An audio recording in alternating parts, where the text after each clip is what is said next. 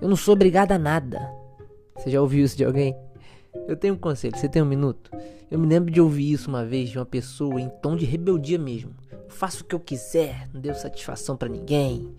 E é um total engano a gente achar que não é obrigado a nada. A gente é obrigado a várias coisas na vida, mas tem uma que é uma chave poderosa a partir do momento que a gente entende e coloca em prática.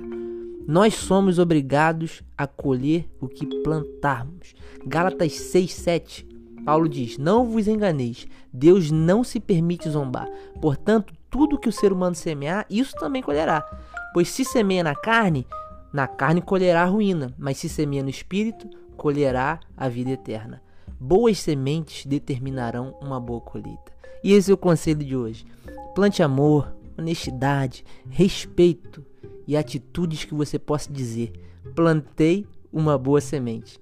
Dessa forma, você terá prazer em ser obrigado a colher o fruto, seja aqui na terra ou na eternidade.